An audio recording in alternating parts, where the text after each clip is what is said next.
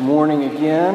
Um, I, th- I, think I said my name earlier, but if you're visiting or you're new, um, my name is Nathan Turquie, and I'm another one of the pastors here at South Baton Rouge. And um, on Sunday mornings, um, we're doing a um, I started a very brief little miniature series last week um, because um, I got to share a number of things with, with the search committee as, as they were interviewing us, and I wanted to be able to share with you all some things that I'm really passionate about, things that um, I consider very important in the ministry of the church. And so last week we talked about the outward focus of the church, uh, the church facing out to those in need. William Temple, the Archbishop of Canterbury, once said, The church is the only institution that exists primarily for the benefit of those who are not its members. Um, we're here to face out to our community with the gospel in both word and deed. But this morning, I want us to think about worship, um, and specifically how worship transforms us. And so we're going to look at a very classical biblical text on worship, which is Psalm 95. So if you want to follow along in your bulletin, I'm going to read this uh, for us, and then we'll pray and we'll talk about worship. So let's give our attention to God's holy and inerrant word. This is Psalm 95. O come, let us sing to the Lord. Let us make a joyful noise to the rock of our salvation. Let us come into his presence with thanksgiving. Let us make a joyful noise to him with songs of praise.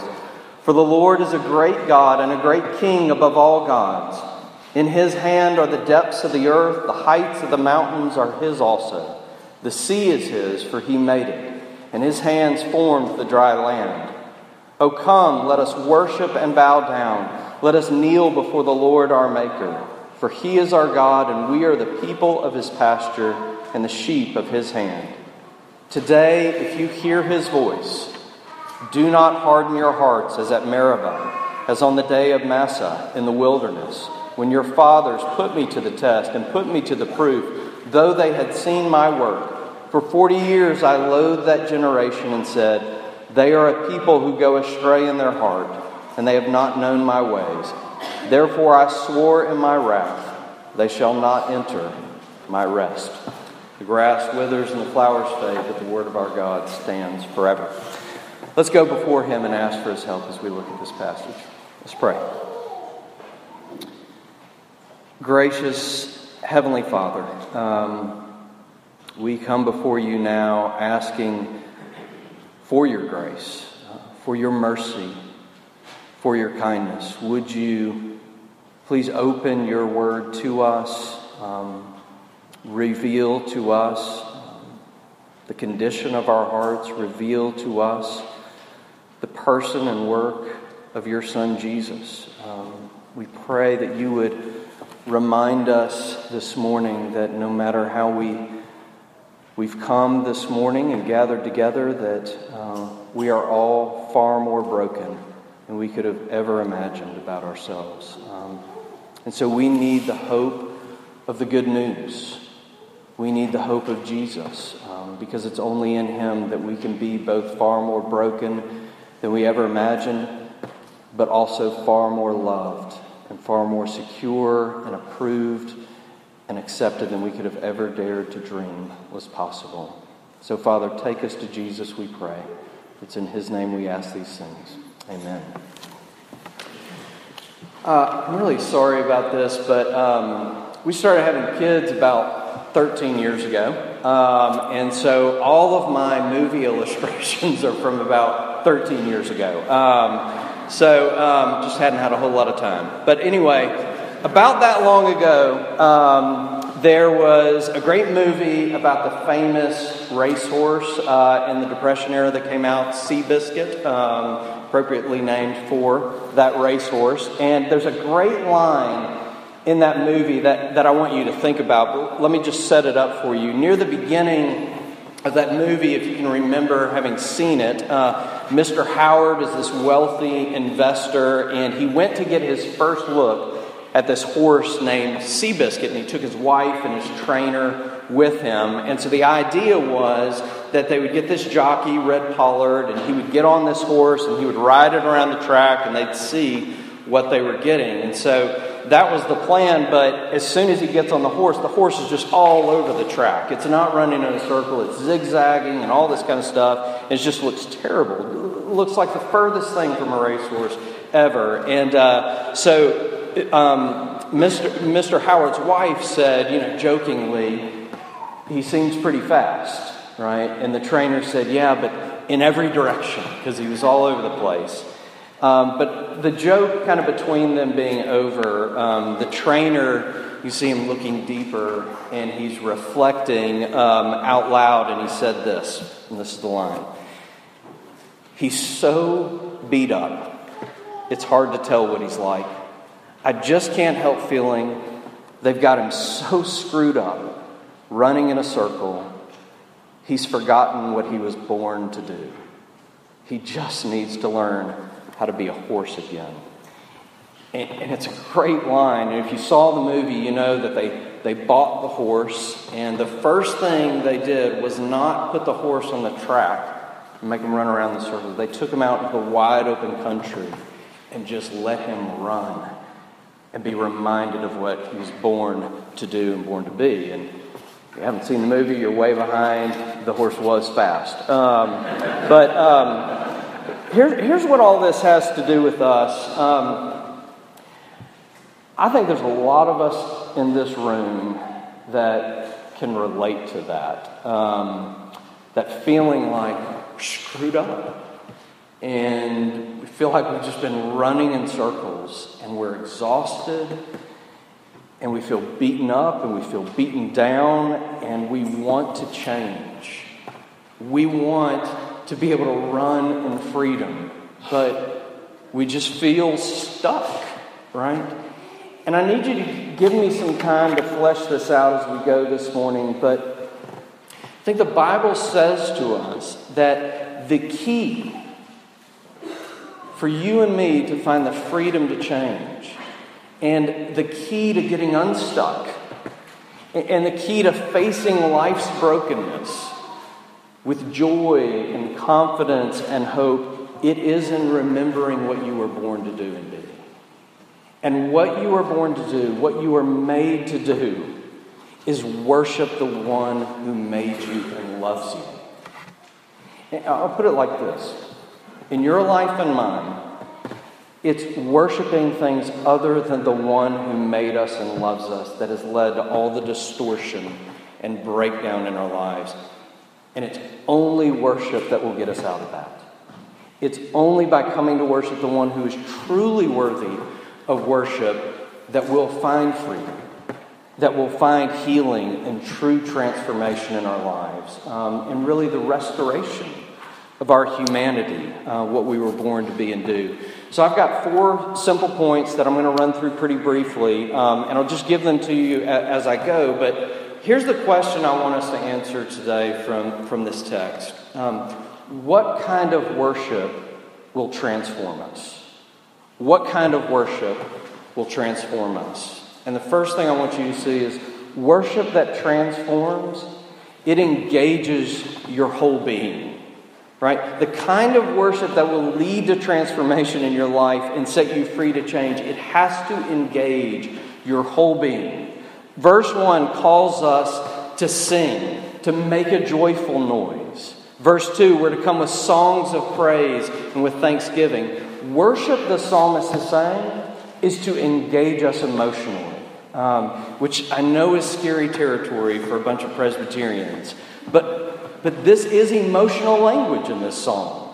You know, ever since Adam burst into song at the sight of Eve in Genesis chapter 2, and he said, At last, bone of my bones and flesh of my flesh, ever since then, singing has been one of the chief means available to us for expressing our emotions. And expressing emotion has never been a sign of weakness, it's always been a sign of being deeply human and made in God's image.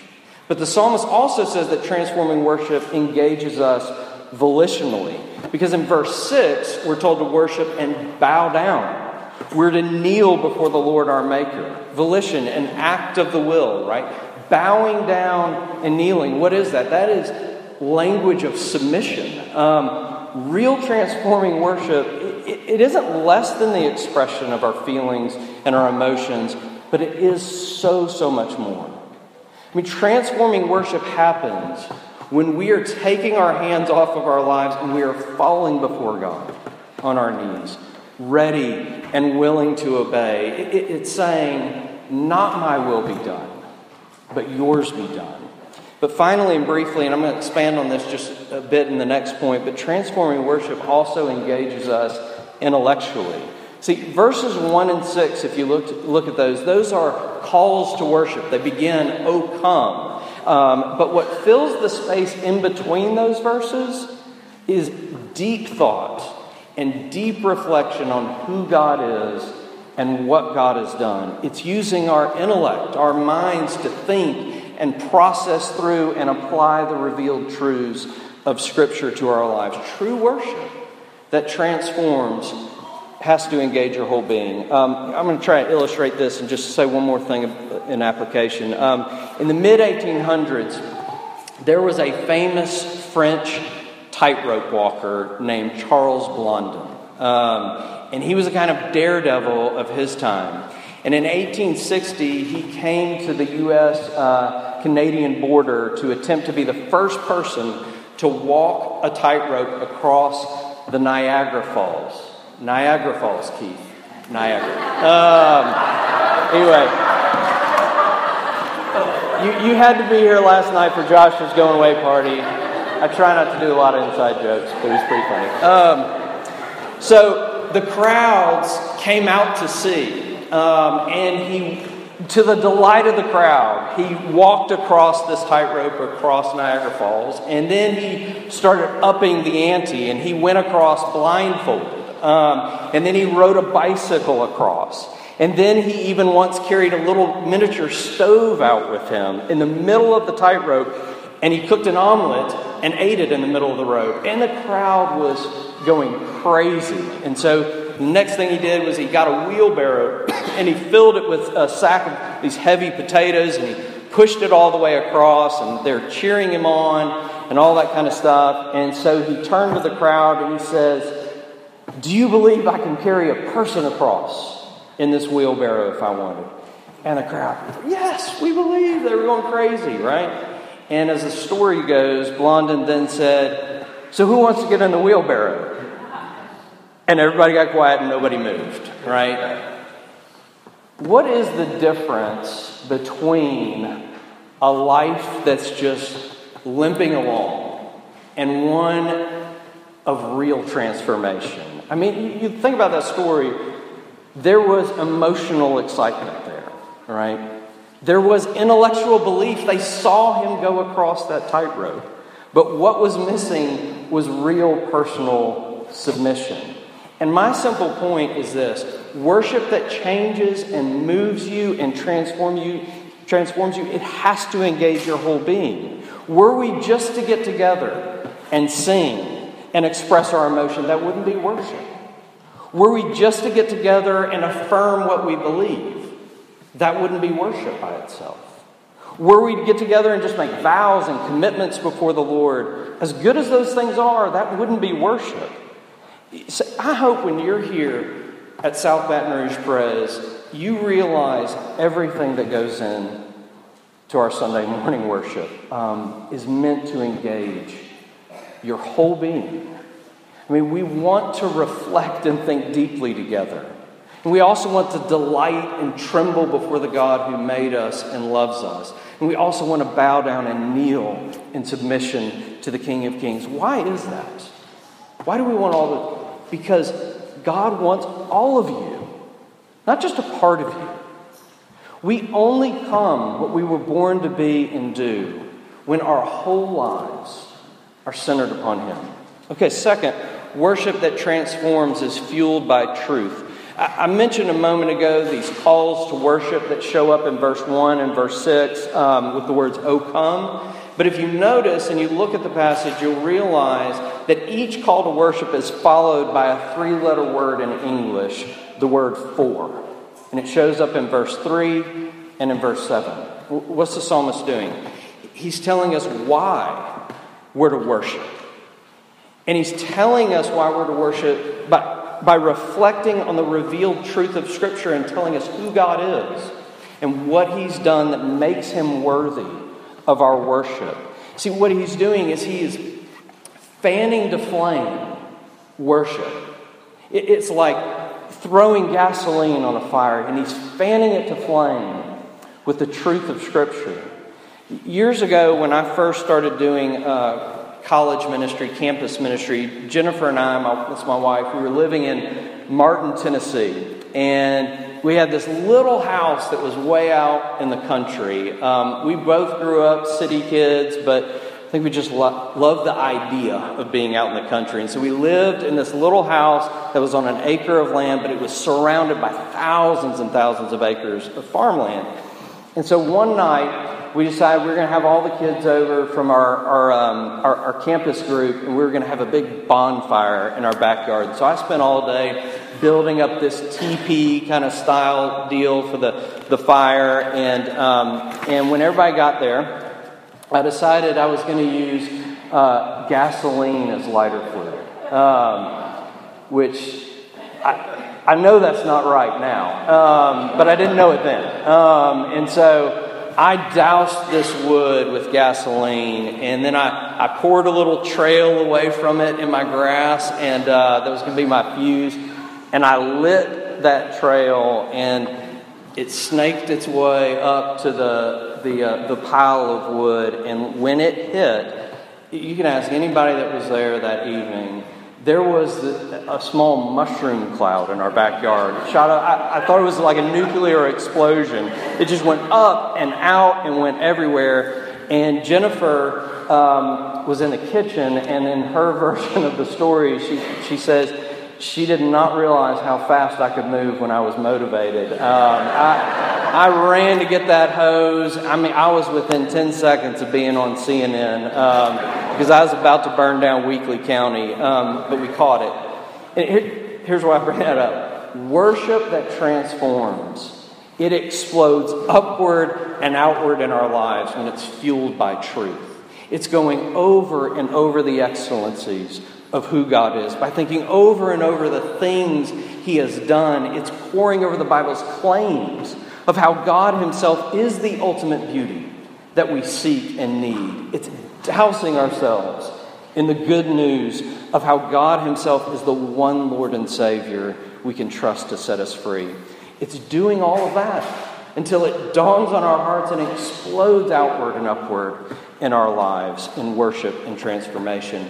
We don't have time to reflect on all the truths that the psalmist mentions in Psalm 95, but I'm going to pull out one as a way of application, one that particularly fits our needs here as we're talking about worship.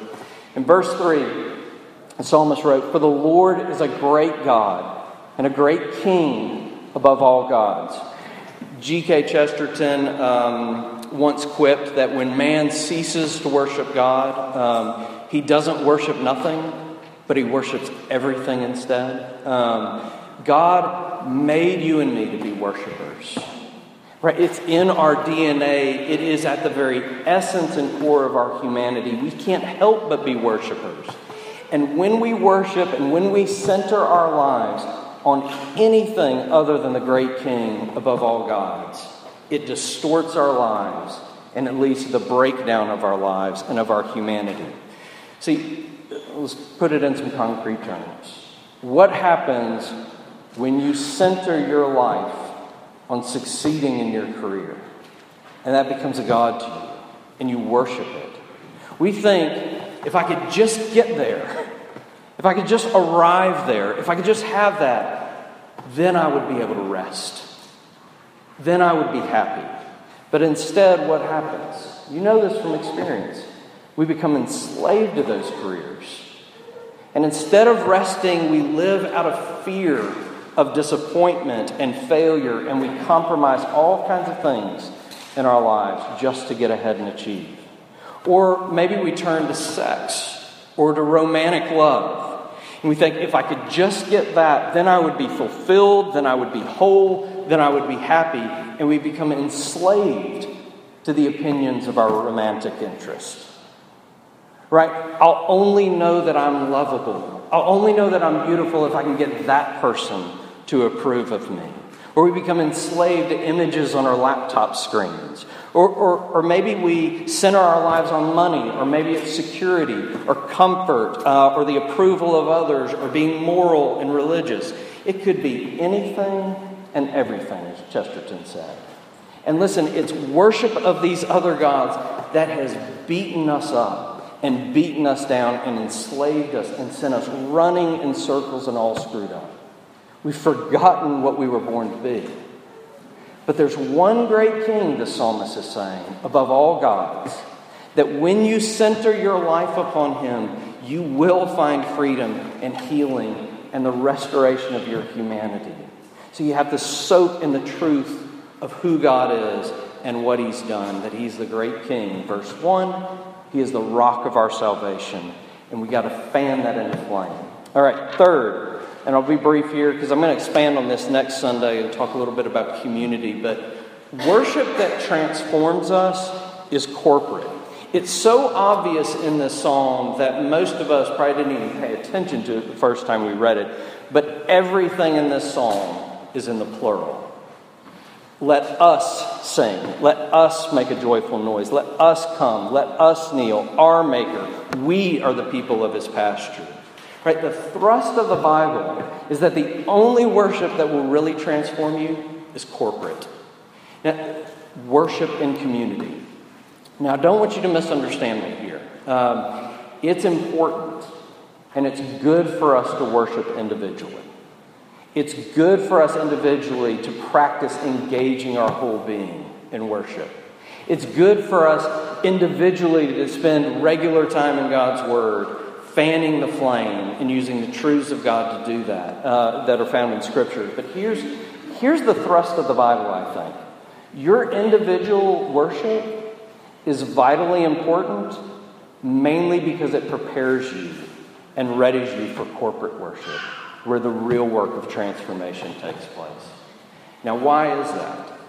We live in a world, and you and I, we all have friends that say, I can worship God just as well on my own, in the privacy of my own home or out in nature or whatever. Or I know I'm not a member of any one church. I just kind of like to hop around uh, to different churches. Or I, I can worship fine as a spectator without really knowing and being known by anybody in the community. And the Bible says, no, you can't. You can't. That won't transform you.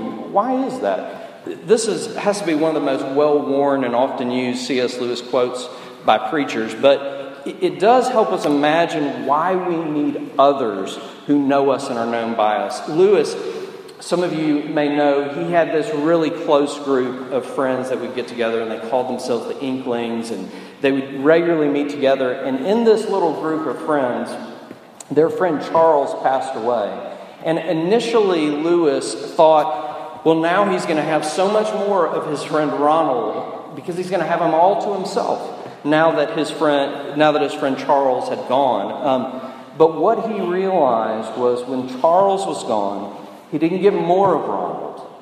He got less of Ronald. And this is how he put it. He wrote, In each of my friends, there is something that only some other friend can fully bring out. By myself, I am not large enough to call the whole man into activity. I want other lights than my own to show all his facets. Now that Charles is dead, I shall never again see Ronald's reaction to a specifically Caroline joke. Far from having more of Ronald, having him to myself now that Charles is away, I have less of Ronald. He's saying to really know Ronald, he needed Charles, right? There were aspects of Ronald's character that only Charles could bring out and reveal. And, and the question for us is, I think, pretty simple.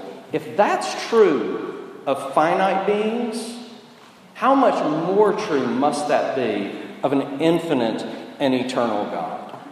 We desperately need each other. Right? Our relations with one another are not a nice little bonus an addition to our lives, but absolutely essential. We need the diversity of classes and personality types and gifts that different people bring. We need a diversity of ages and races and genders and on and on. Let, me ask you why, when God made man, did he make them male and female in his own image?